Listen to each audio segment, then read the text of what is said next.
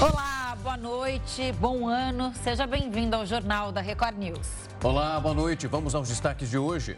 Milhares de torcedores, fãs e autoridades do Brasil e do mundo se despedem do Rei Pelé na Vila Belmiro.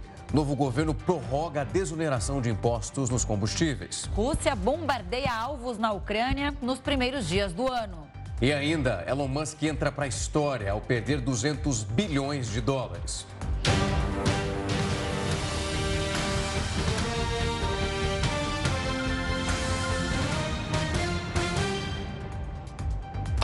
Torcedores e autoridades internacionais compareceram hoje ao velório do Rei Pelé.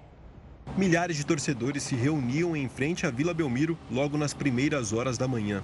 O caixão do rei do futebol chegou ao estádio pouco depois das 9 horas. Logo na sequência, foi levado para o centro do gramado da Vila Belmiro, onde foi montada uma estrutura para receber a delegação de autoridades, amigos e familiares de Pelé. Um momento muito triste, eh, de grande emoção, emoção de todos os que amam o futebol, é eterno. O rei é, é eterno e estamos aqui com muita emoção, muita tristeza. Duas grandes faixas foram colocadas na arquibancada do estádio para relembrar a trajetória do maior ídolo da história do clube. Viva o rei, dizia uma delas. Um corredor também foi montado para conduzir os fãs que puderam dar o último adeus ao rei do futebol. Figura mundial, representa todo mundo.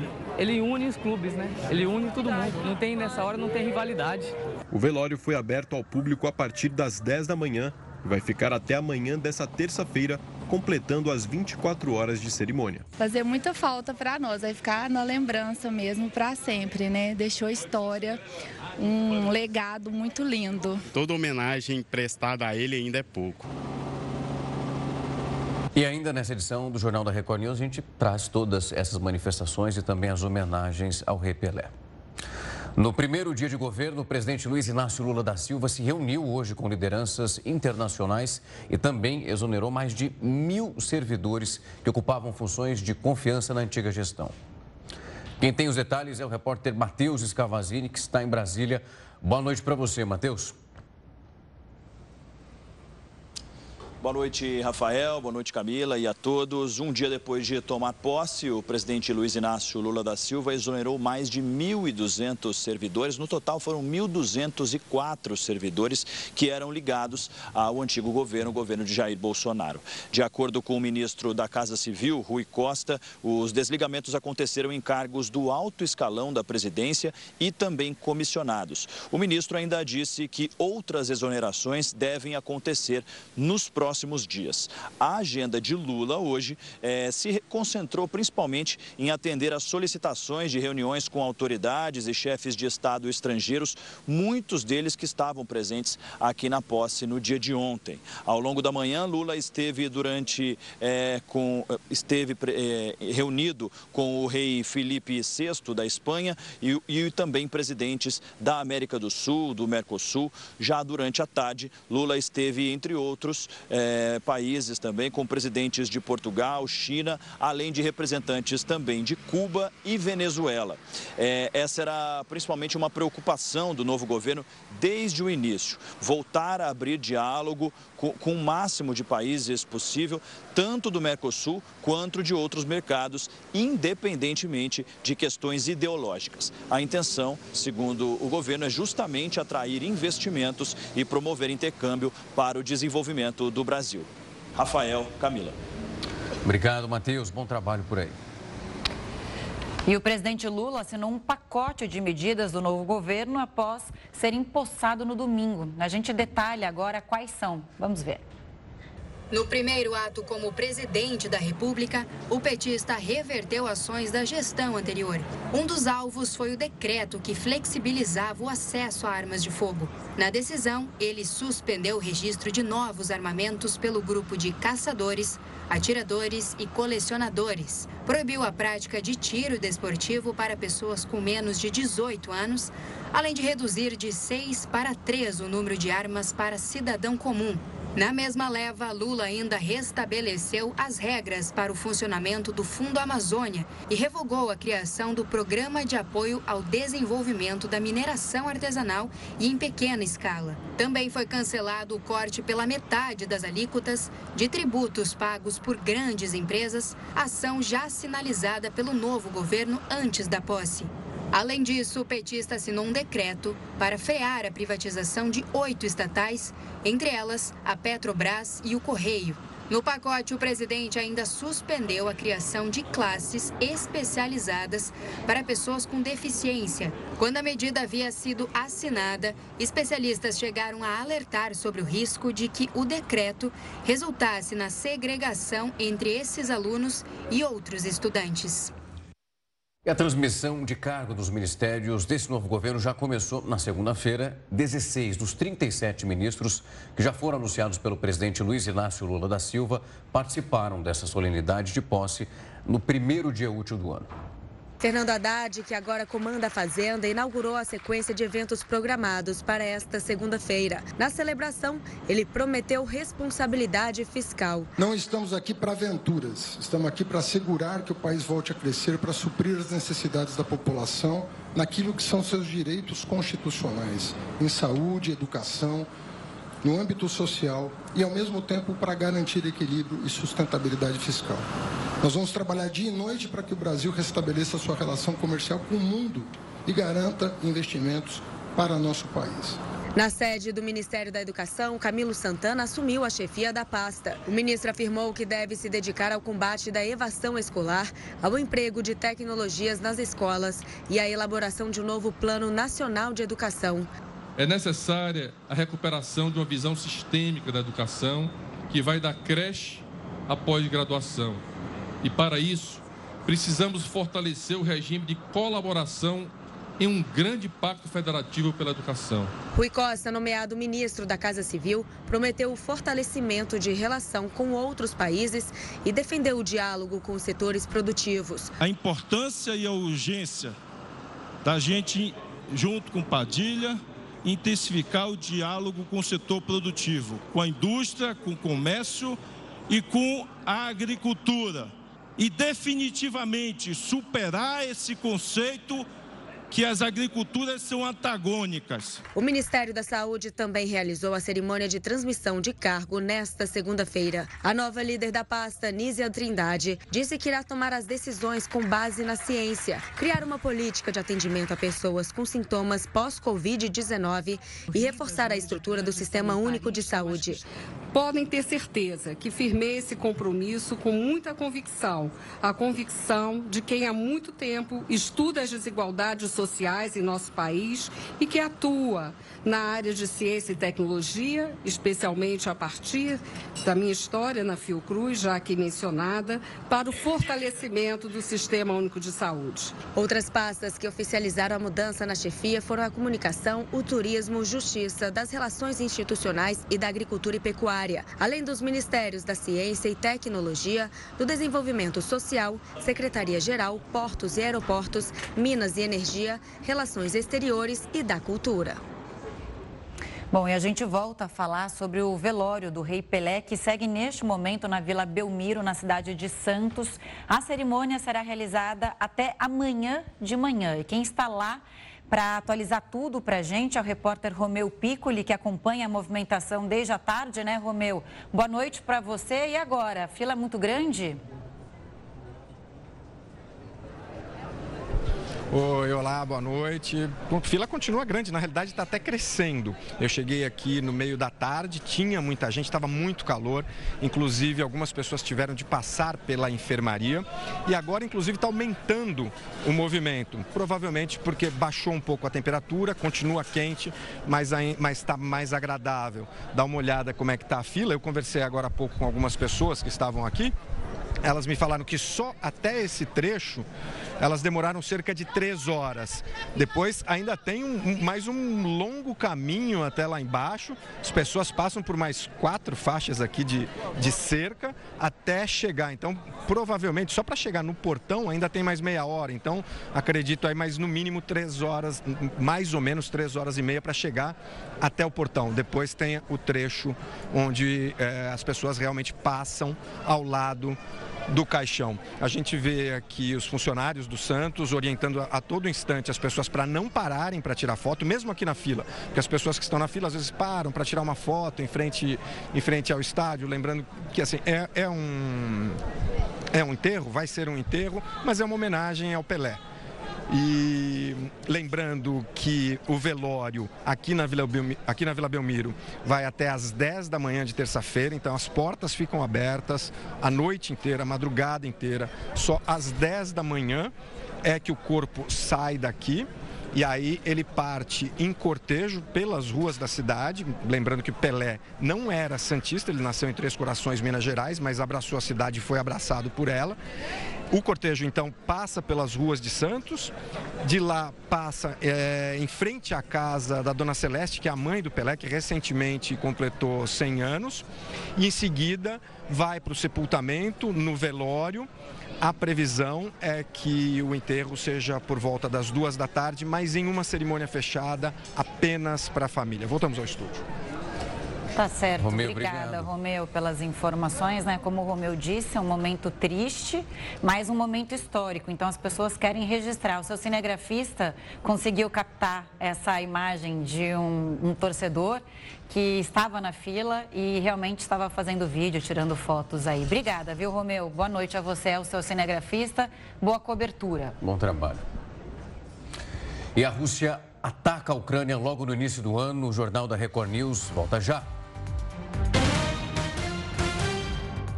O Jornal da Record News está de volta para falar que o novo valor de salário mínimo já está em vigor. Esse valor agora é de R$ 1.320, o que representa um aumento de 108 reais em relação ao anterior. Até 2022, o salário mínimo era de R$ 1.202, ou seja, foi um avanço de 9%. Essa atualização também traz mudanças para o cálculo das aposentadorias do INSS e no abono do PIS-PASEP, além do seguro-desemprego. O ano passado foi difícil para a Amazônia. De acordo com dados do Amazon, a área devastada no ano corresponde a cerca de 2 mil campos de futebol. Já é bastante, né? E se a gente pensar isso por dia, foi a quantidade. Um estudo realizado pelo MAP Biomas apontou que em 37 anos, a Amazônia do Brasil perdeu 19% de vegetação natural.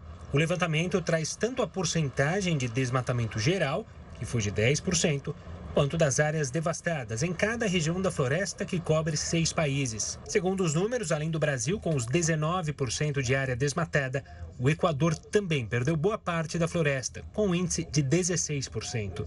O Peru, outro importante país que faz parte do bioma amazônico, perdeu 10% de floresta. Um fator que preocupa alguns pesquisadores, principalmente em relação aos números do Brasil, é que o percentual de devastação por aqui está muito próximo do ponto de inflexão, ou seja, quando não é mais possível reverter o estrago. o desmatamento vem numa, numa crescente desde 2018 e a gente está num acúmulo. O desmatamento tem piorado a cada ano e não só o desmatamento, como também as outras atividades ilegais, tração ilegal de madeira, garimpo. Ainda de acordo com o estudo, o desflorestamento também tem potencial para prejudicar os aquíferos do país importantes pontos de apoio para a captação de água doce. A mineração aumentou 1.107% no período de 37 anos passando de 47 mil hectares em 1985 para mais de 570 mil hectares em 2021. Outro problema apontado e que está diretamente ligado ao desflorestamento da Amazônia é que muitas das fontes de água que estão nas geleiras dos Andes amazônicos, na divisa com o Chile, já perderam 46% de massa. Em 1985, apenas 6% da Amazônia haviam sido transformadas em pastagens, garimpos ou áreas urbanas. Já em 2021, essa área quase triplicou, chegando a 15% de toda a região, o equivalente a quase 125 milhões de hectares. Para tentar frear o ritmo atual de desmatamento, algumas lideranças globais disseram que vão retomar os investimentos. O mundo precisa das florestas tropicais para que é chamada transição climática. A gente, para resolver o problema do clima do planeta, as florestas tropicais são essenciais. O Brasil é o detentor dessas florestas, é o, é o maior detentor de florestas. E o Brasil é também o país mais desenvolvido na, na, no ambiente tropical, tem uma liderança política natural. Então, o Brasil pode é, liderar pelo exemplo, pode liderar como ele fez no passado. O controle e a redução do desmatamento é, qualifica o Brasil para essa liderança. O governo da Alemanha afirmou estar pronto para retomar a ajuda financeira ao Fundo Amazônia, que visa proteger a floresta do desmatamento. O país é o segundo maior financiador do programa e segue os passos da Noruega, que já anunciou o mesmo. O Reino Unido também analisa a entrada no Fundo Amazônia.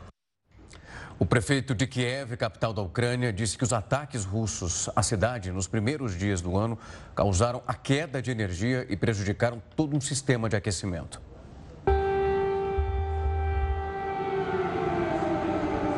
De acordo com autoridades, desde o primeiro dia do ano, drones da Rússia vêm atingindo uma parte importante da infraestrutura de Kiev e áreas vizinhas.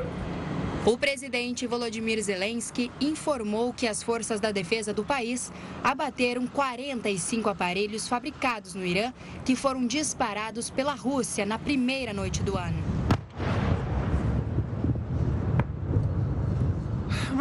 Eu estava sentada na cozinha com meu marido e fomos jogados no corredor por uma onda. Apenas uma onda. Nós nem mesmo entendemos como. Todas as janelas voaram, toda a parede se moveu. Não há janela que não tenha sido danificada. Tudo, a varanda, não tem nada. Sobrevivemos por um milagre, não sei como.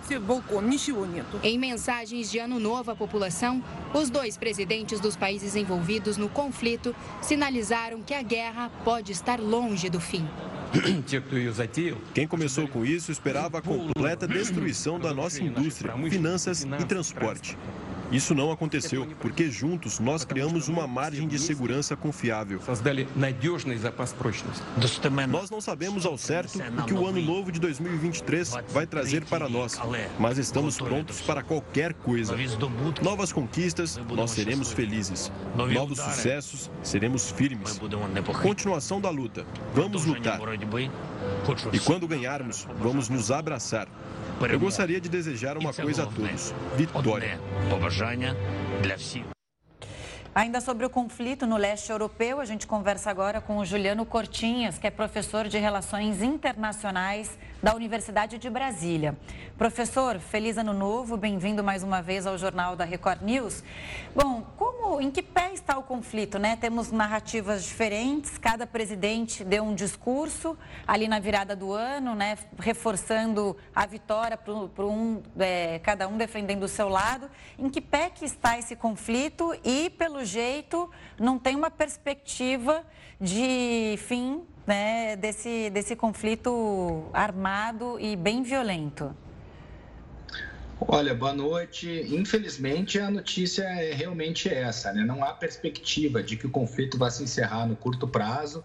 Os dois lados estão cada vez mais acirrando o discurso e as grandes potências do mundo também não estão trabalhando para encerrar o conflito e sim para agravá-lo. Né? Há bilhões e bilhões de equipamentos militares, de armamentos altamente tecnológicos sendo enviados diariamente à Ucrânia. Então, o grande objetivo das potências internacionais claramente não é encerrar o conflito, e sim enfraquecer aquele que é visto como um dos seus principais adversários, né? a Rússia, no caso. É, precisamos condenar a, a, a, política de Putin de invadir um território soberano, território ucraniano. Putin cometeu um crime, feriu diversos acordos, princípios do direito internacional ao invadir um território soberano. Por outro lado, a resposta que as grandes potências vêm dando não é uma resposta pela paz, não é uma resposta por salvar vidas ucranianas, e sim é uma resposta para tentar enfraquecer com o passar do tempo a, Rússia. Né? Então, é, por isso, não estamos perto de um final. Uma guerra tão destrutiva quanto, é, quanto essa só acaba de duas formas: com a vitória avassaladora de um dos lados, o que aparentemente não está próximo de acontecer, ou com um processo de negociação em que ambas as partes cedam, o que também não está próximo de acontecer. Então, eu ainda não consigo vislumbrar um fim para esse conflito, infelizmente. Professor, boa noite agora da minha parte, Rafael. Professor, eu queria trazer para essa nossa conversa algo que me chamou a atenção quando a gente olha para as publicações da imprensa russa sobre dois pontos que eu percebi que eles começaram a abordar com uma certa frequência. Hoje foi noticiado um ataque com pelo menos 63 mortos envolvendo soldados russos e que sofreram ataques. Quando a gente pega essa divulgação, eu entrei no site Russia Today, eles esmiuçam na reportagem que foi produzida e deixam de maneira muito clara o armamento utilizado nesse ataque foi fornecido pelos Estados Unidos. E quando a gente começa a analisar, a gente lembra que aconteceu há duas semanas o parlamento americano falando da possibilidade de disponibilizar o Patriot, que era um esquema muito avançado e de defesa. Que tipo de linha que vem sendo construída nesse momento? Porque a gente sabe a entrada que os Estados Unidos têm em relação a disponibilizar as armas de defesa. É uma linha que começa a ser construída para mostrar que os Estados Unidos permanecem avançando em caso de um ataque russo. Há uma justificativa para isso? Olha, é muito difícil a gente diferenciar, é um argumento mais retórico do que um argumento prático. É muito difícil diferenciar o que é armamento defensivo do que é armamento ofensivo, né? Os Patriots, eles são usados pelo menos desde a Primeira Guerra no Iraque, lá no início dos anos 90. E eles foram abundantemente utilizados pelos Estados Unidos como armamentos ofensivos também. Então, eles têm essa capacidade. É, por mais que se queira né, criar a narrativa de que essas armas para a Ucrânia são armas que vão salvar vidas, que vão poupar vidas, isso não é verdade. Né? Ninguém que queira salvar vidas trabalha a partir de exportação de armas. As armas servem para fazer a guerra, para fazer a destruição. Né? Então, por mais que se queira criar essa narrativa, ela não é verdadeira. O que está acontecendo no momento é que as potências, tanto os Estados Unidos quanto as demais potências da OTAN, né, de modo geral, as europeias também, estão fazendo é, é fazer com que o conflito penda para o lado ucraniano. E é claro que aí sim vai haver ataques ao território russo, mas esses ataques não vão enfraquecer Putin. Putin não vai desistir da Ucrânia, porque isso vai lhe causar também um, um, uma perda de apoio doméstico enorme, né? E Putin, por ter esse caráter autoritário, por ter esse viés autoritário, não vai aceitar isso, né?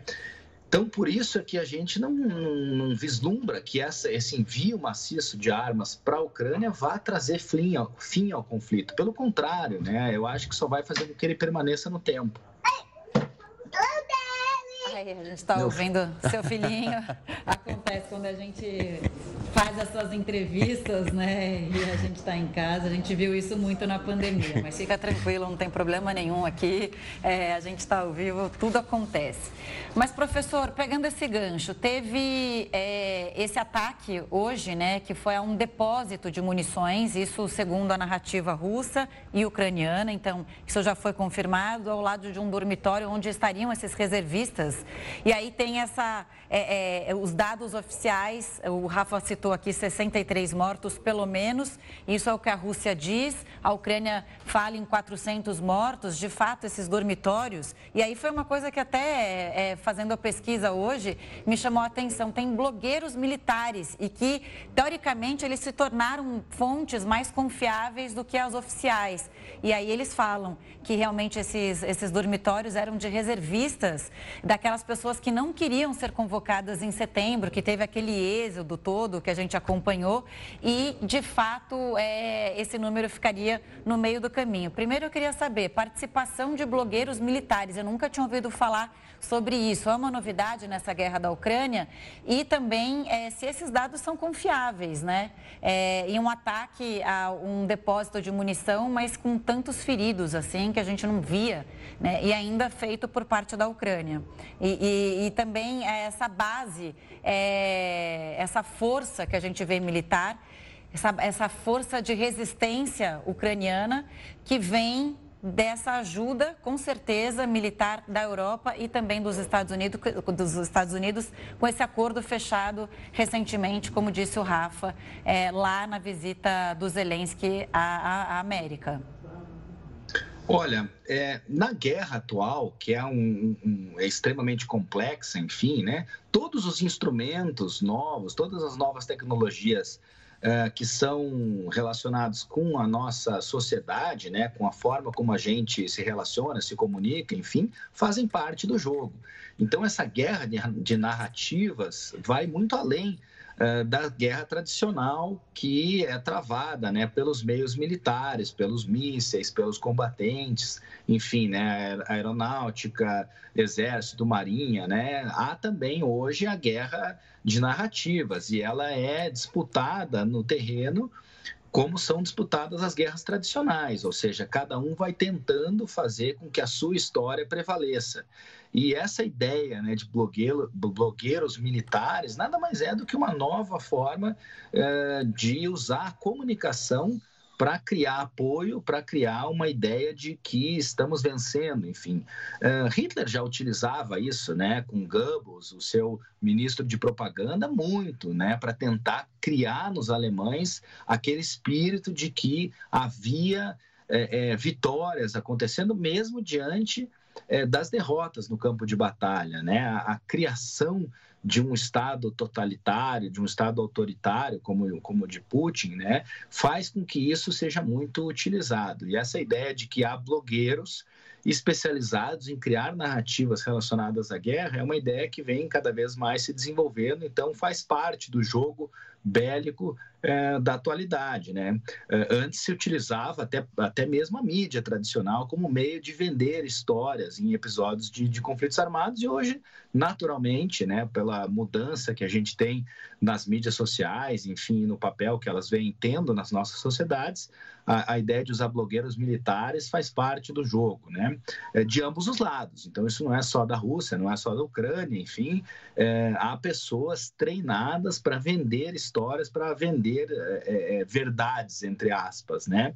Um, isso a gente vai ver cada vez mais nos conflitos armados e é algo que está sendo muito explorado por ambos os lados nessa, uh, nessa guerra. Agora, para responder, enfim, eu não consigo precisar exatamente, né, o número de mortes, o alvo que foi atingido, enfim, porque é isso, a gente infelizmente vai demorar um tempo até entender cada um desses episódios e a sua importância. Agora, o fato é que quando um lado é, ataca o outro, a, a, o que se tem como resultado disso é a extensão cada vez maior da guerra.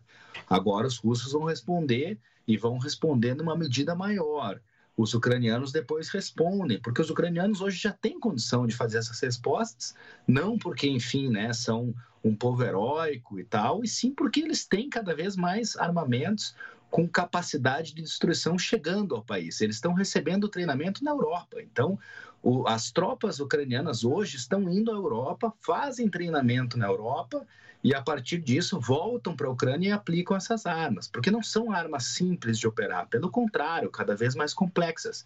Então, enviar as armas é só um dos, uh, uma das atividades, né? Treinar os ucranianos para usar essas armas também se torna importante. A grande pergunta que fica para mim é que isso não vai parar com o fim da guerra. Né? Então, esse é outro ponto sobre o qual pouquíssima gente está falando. O que, que vai acontecer com esses bilhões e bilhões de armamentos depois de a guerra ser encerrada? Né? Quando a guerra, quando for assinado um acordo de paz, qualquer que ele seja, o que vai ser de todo esse armamento enviado para a Ucrânia? Vai se criar uma nova área de instabilidade internacional e isso pode trazer consequências muito graves. Um bom ponto. Professor, hoje o site de notícias russo trouxe a informação que os americanos não só disponibilizam, disponibilizam armas para defesa, mas também algo que ajuda na identificação dos russos no território ucraniano. New York Times trouxe um ponto hoje dizendo que o governo russo começava a ser criticado pela falta de capacidade e também de uma, um refinamento na hora de preparar quem foi convocado recentemente. A gente mostrou aquela convocação em massa e essas pessoas chegando. Tanto é que esse bombardeio de hoje teria acontecido por uma localização de sinal de celular de, desses russos que foram recentemente e facilitou todo esse processo. Automaticamente, eles geraram algumas críticas dizendo que o que acontecia da Rússia não ter atingido seu objetivo se devia mais aos erros que estão sendo cometidos do que, de fato, a, a Ucrânia conseguindo se defender de maneira efetiva? Esse também é outro ponto muito importante, né? Quanto mais o conflito se estender no tempo, menos os soldados estarão preparados, porque há uma tendência né, de que os soldados sejam substituídos ao longo do tempo. Ninguém aguenta ficar dois, três, quatro anos em combate constante. É, veja que isso não é algo que acontece só na Rússia ou só na Ucrânia, né? É, e cada vez os países vão tendo mais dificuldade para conseguir pessoas dispostas a combater. No, os Estados Unidos sofreram com isso também no Iraque e no Afeganistão. Quando a guerra começou do Iraque, quando as guerras do Iraque e do Afeganistão começaram a se estender no tempo, cada vez mais o exército americano precisou reduzir a qualidade dos combatentes, porque não encontrava mais jovens aptos, bem dispostos, saudáveis, física e mentalmente. E com isso, teve consequências muito ruins para o desempenho militar dos Estados Unidos no Oriente Médio. Lembrem do episódio, por exemplo, da prisão de Abu Ghraib, né, em que os soldados americanos torturavam pessoas afegãs. Por que, que isso aconteceu? Porque os soldados que estavam ali já não eram os mesmos do início dos combates. Né? Então, pessoas com um desequilíbrio mental sério passaram a ser convocadas e levadas ao campo de batalha. Quando essas pessoas voltam para os Estados Unidos, problemas seríssimos começam a acontecer, tiroteios em massa e etc. Então, tudo isso é, é face, né, uma face perversa da guerra e da sua extensão no tempo. Quanto mais a guerra permanecer, mais crimes vão ser cometidos, mais desastres, mais ódio vai ser criado de lado a lado. Então a situação, infelizmente, é desastrosa. Ótimo, professor. Um prazer recebê-lo aqui para fazer uma leitura desse panorama. A gente começa 2023. A gente, claro, continua acreditando nessa possibilidade de um acordo de paz, mas conforme as coisas vão se desdobrando, infelizmente parece que isso fica muito longe, pelo menos naquilo que foi apresentado até agora. Muito obrigado pela oportunidade. Infelizmente as notícias não são boas, né? E ainda bem que tivemos a participação especial do meu filho Raul aqui para é, alegrar. Falar. Manda um abraço né? Raul. Boa noite e um beijo no Raul. Até a Até próxima. Até, muito obrigado. E o novo governo mantém a desoneração de impostos dos combustíveis. A gente te conta isso logo depois do intervalo. Nós voltamos a falar sobre o velório do Rei Pelé que acontece no litoral paulista. A repórter Marcela Varasquim está por lá e nos atualiza sobre essa movimentação.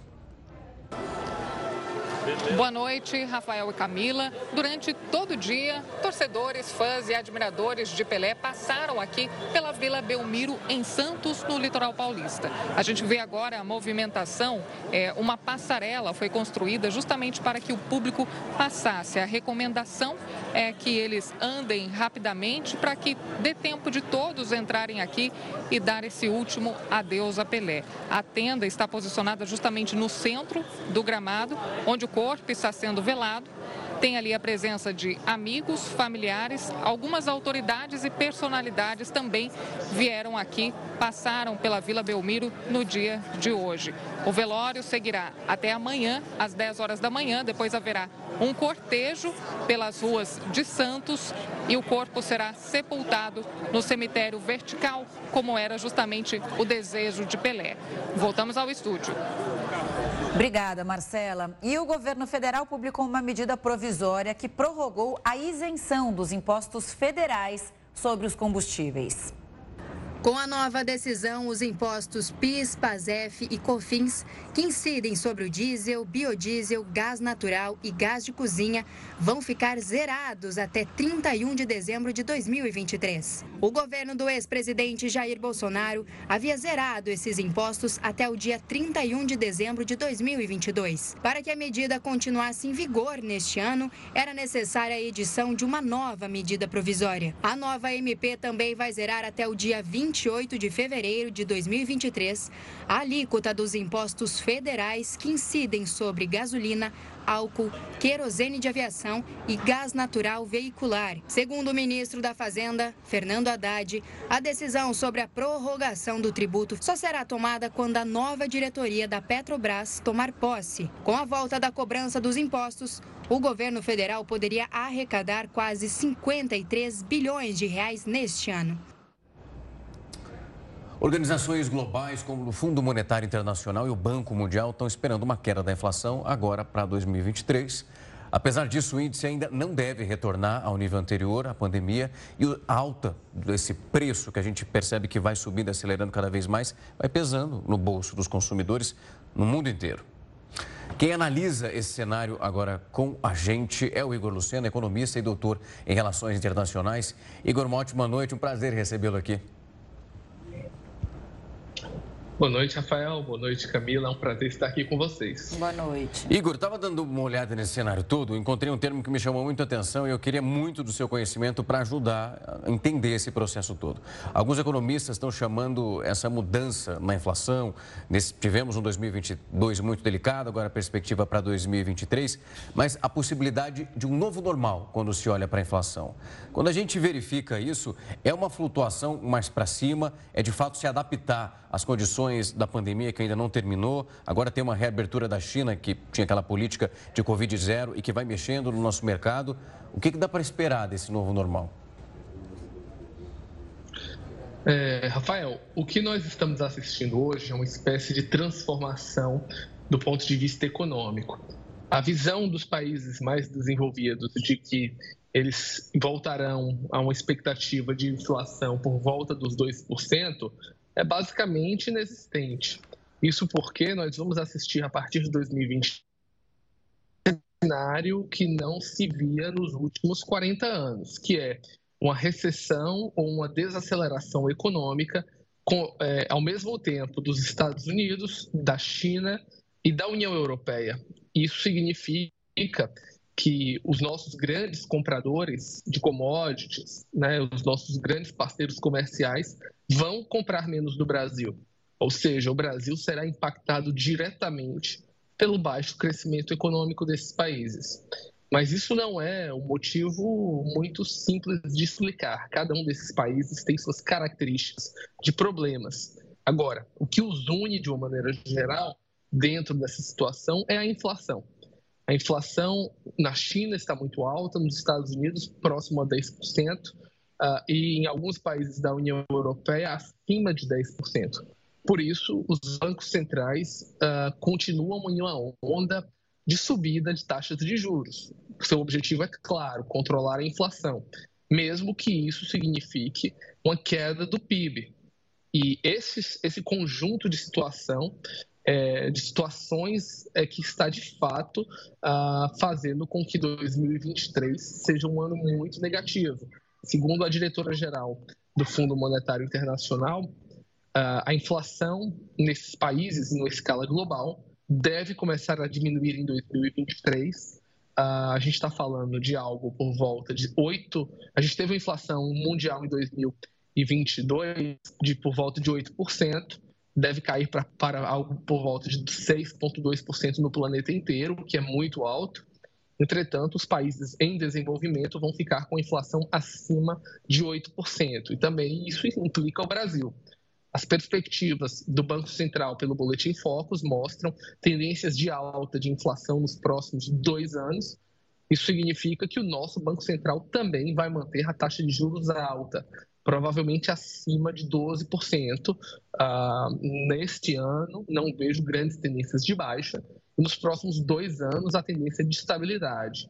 Ou seja, de uma certa maneira, o mundo inteiro está tentando controlar a inflação, mesmo que o crescimento econômico seja menor. E claro que nós sabemos que com crescimento econômico menor, haverá menos investimento no, menos investimentos no planeta inteiro e menos empregos. Isso tudo causa muita preocupação para os investidores e também para a população brasileira que está esperando o que vai acontecer não só no novo governo que começou hoje, mas também nos acontecimentos dos outros países. Querer falar daqui a pouquinho sobre essa reação negativa do mercado financeiro hoje, até pela ausência de mercados internacionais, né, que muitas bolsas estavam fechadas. Mas de qualquer forma, É, pegando esse gancho que vocês falavam da inflação, é, esses mesmos relatórios do Banco Mundial e do FMI mostraram que o pico da inflação mundial aconteceria ou no final de 2022 ou no início de 2023. A minha pergunta: já passamos por esse pico? Estamos no pico da inflação? Ou ainda esses preços vão subir um pouco mais para depois começar lentamente a cair?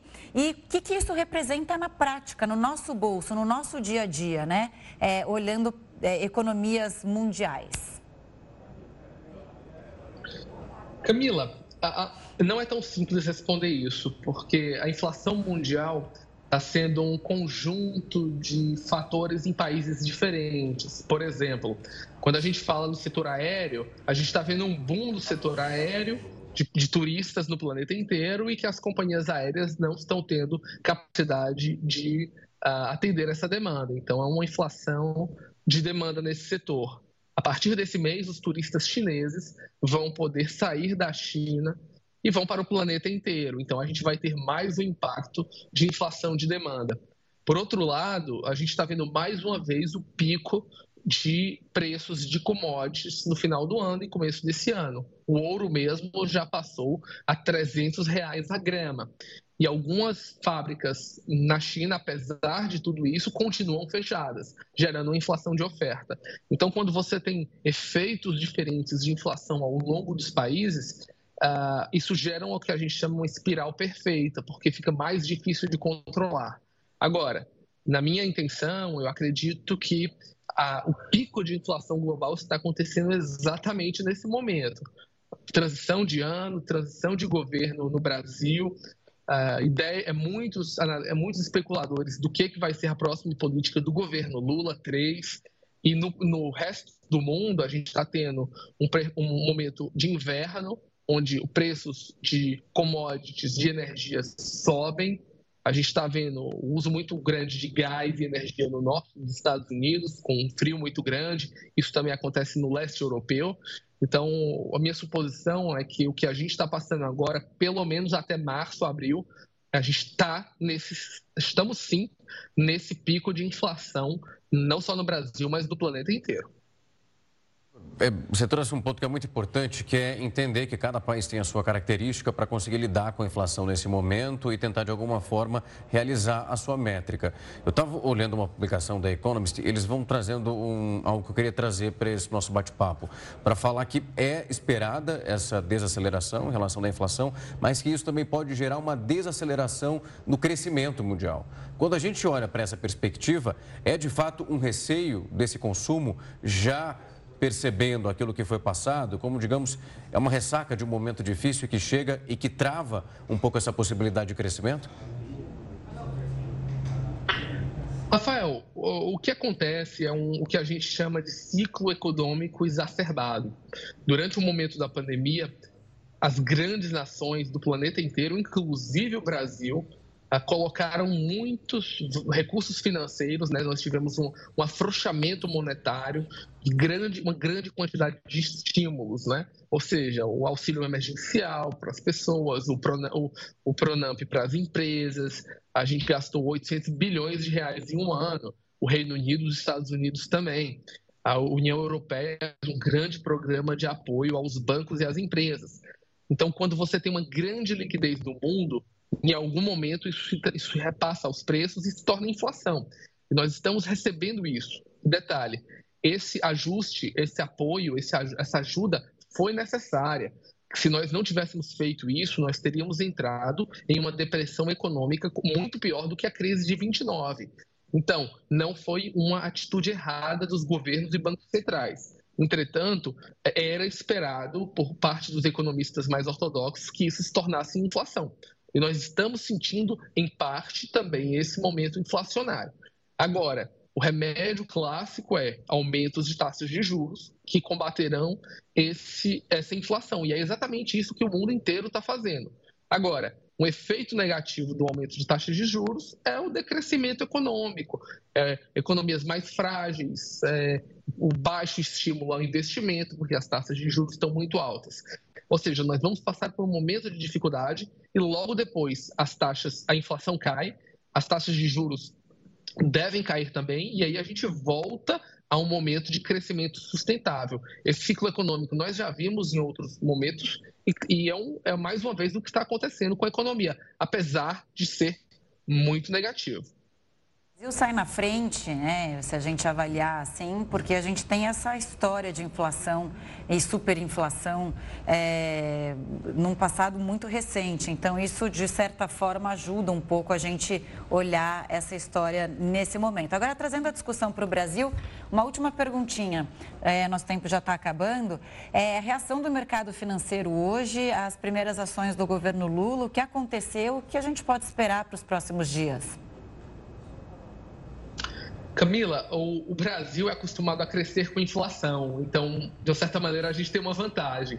Agora, é, o que acontece nesse primeiro dia de mercado financeiro, pós-governo, que a gente está vendo, uma, vimos uma queda de mais de 3% na Bolsa, é basicamente uma espécie de sinais invertidos. Se de uma maneira o ministro Haddad faz uma declaração de que não vai aceitar um déficit de 200 bilhões de reais neste ano e que vai botar uma regra fiscal crível e correta que vai conseguir de fato ah, manter o rigor das regras fiscais no Brasil. Por outro lado, você tem uma decisão do Palácio do Planalto de mais uma vez prorrogar uh, os incentivos fiscais aos combustíveis por mais 30, 60 dias. Isso é contra o desejo da equipe econômica, ou seja, para o mercado financeiro, ainda não há uma definição clara de qual vai ser a política econômica e, de fato, quem vai apitar na política, se é o ministro Haddad ou diretamente o presidente Lula. Então, como esses sinais ainda estão muito difíceis de serem é, concretizados e visto pelo, visto pelo mercado, o efeito é uma venda de ativos, principalmente de estatais, na Bolsa Brasileira. O mercado já está vendo como a primeira perda aí numa queda de braço entre a Haddad e a ala política do novo governo. Tá certo, então o mercado tech não ia muito, né, é, não via com bons olhos a indicação de Fernando Haddad para o Ministério da Fazenda. Obrigada pela entrevista, até a próxima e volte sempre aqui ao Jornal da Record News. Prazer Boa noite, recebê-lo. Muito obrigado. Boa noite, obrigado Camila, obrigado Rafael. Até. Elon Musk entra para a história ao perder o equivalente a um trilhão de reais. O Jornal da Record volta já já com os detalhes. Estamos de volta e a Coreia do Sul propôs aos Estados Unidos realizar exercícios com armas nucleares para se proteger contra Kim Jong-un. A ideia foi revelada pelo próprio presidente sul-coreano Yoon Suk-yeol em entrevista a um jornal local ele afirmou que os Estados Unidos enxergaram a proposta de forma positiva. As armas usadas seriam de Washington, mas o planejamento e compartilhamento de informações seriam feitos em conjunto com o país asiático. A Coreia do Sul já tem o terceiro maior efetivo das Forças Armadas Americanas fora dos Estados Unidos, com mais de 26 mil soldados. A proposta de Yoon Suk-yeol surgiu um dia após ameaças explícitas vindas da Coreia do Norte. O líder Kim Jong-un pediu o desenvolvimento de novos mísseis intercontinentais e um aumento do armamento nuclear do país. Neste final de semana, a Coreia do Norte realizou testes de um sistema de foguetes de lançamento múltiplo com capacidade nuclear. O país ainda disparou pelo menos três mísseis de curto alcance ao sul da capital Pyongyang e que caíram no mar. 2022 foi o ano com o maior número de testes de mísseis feitos pela Coreia do Norte. O bilionário Elon Musk perdeu uma fortuna maior do que qualquer outra pessoa na história.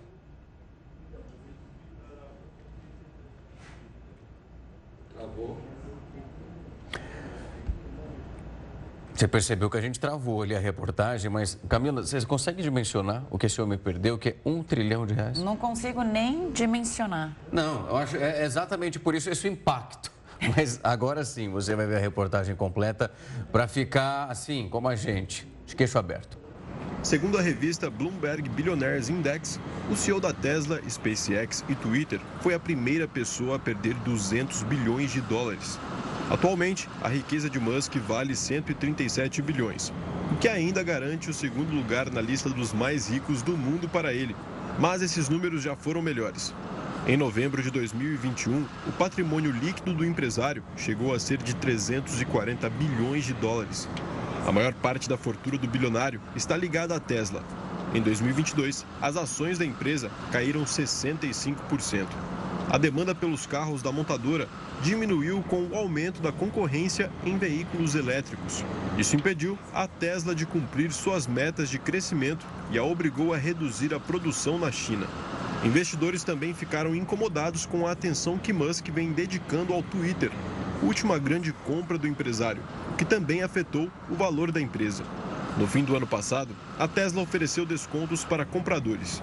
Mais uma medida que desagradou investidores e fez as ações despencarem 37% em dezembro. A imagem dele sai mais uma vez arranhada dessa Sem história. dúvida. Bom, enquanto muitos festejavam a virada do ano ao som de fogos, né, Rafa? Se foi seu caso, estava festejando Nada, eu ali. estava aqui, ó, preparando para trabalhar. Alguns pais celebraram a chegada de 2023 com um novo integrante na família. Este foi o caso da Isadora e do Alexandre, pais de Bernardo. Ele nasceu pontualmente à meia-noite de domingo no Hospital de Clínicas de Porto Alegre, com pouco mais de 3 quilos e 46 centímetros. E de acordo com o casal, o primeiro bebê porto-alegrense de 2023 antecipou a chegada. O nascimento de Bernardo estava previsto para o dia 14 de janeiro, mas quando os pais estavam indo para a casa de um amigo, desviaram o caminho para o hospital. Já no interior de São Paulo, Davi Luca foi o primeiro bebê a nascer na região de Bauru. Ele veio ao mundo quase às 3 horas da manhã de domingo. A tendência era ser normal, quando minha mãe estava lá, os fogos explodindo e eu lá gritando. Mas aí ele chegou ao mundo, graças a Deus. O nome Davi foi um dos mais populares em 2022. Já para este ano, a tendência para os meninos é Arthur e para as meninas é Alice. E é justamente a Alice a primeira pessoa a nascer em Belo Horizonte. Ela nasceu à meia-noite e sete minutos do dia 1 de janeiro, para a alegria de Nayane e do Juan. Melhor presente que eu poderia ganhar esse ano. Começa o ano com presentes. Essa pauta sempre tem, mas Essa eu é acho, acho legal É ver fofinha a sempre. carinha, do, carinha dos bebês do ano. O Jornal da Record News fica por aqui. Muito obrigada pela companhia. Ótimo ano para todos nós. Ótima noite para você. Logo na sequência vem News das 10 com Suzana Busanello. Até amanhã. Boa noite.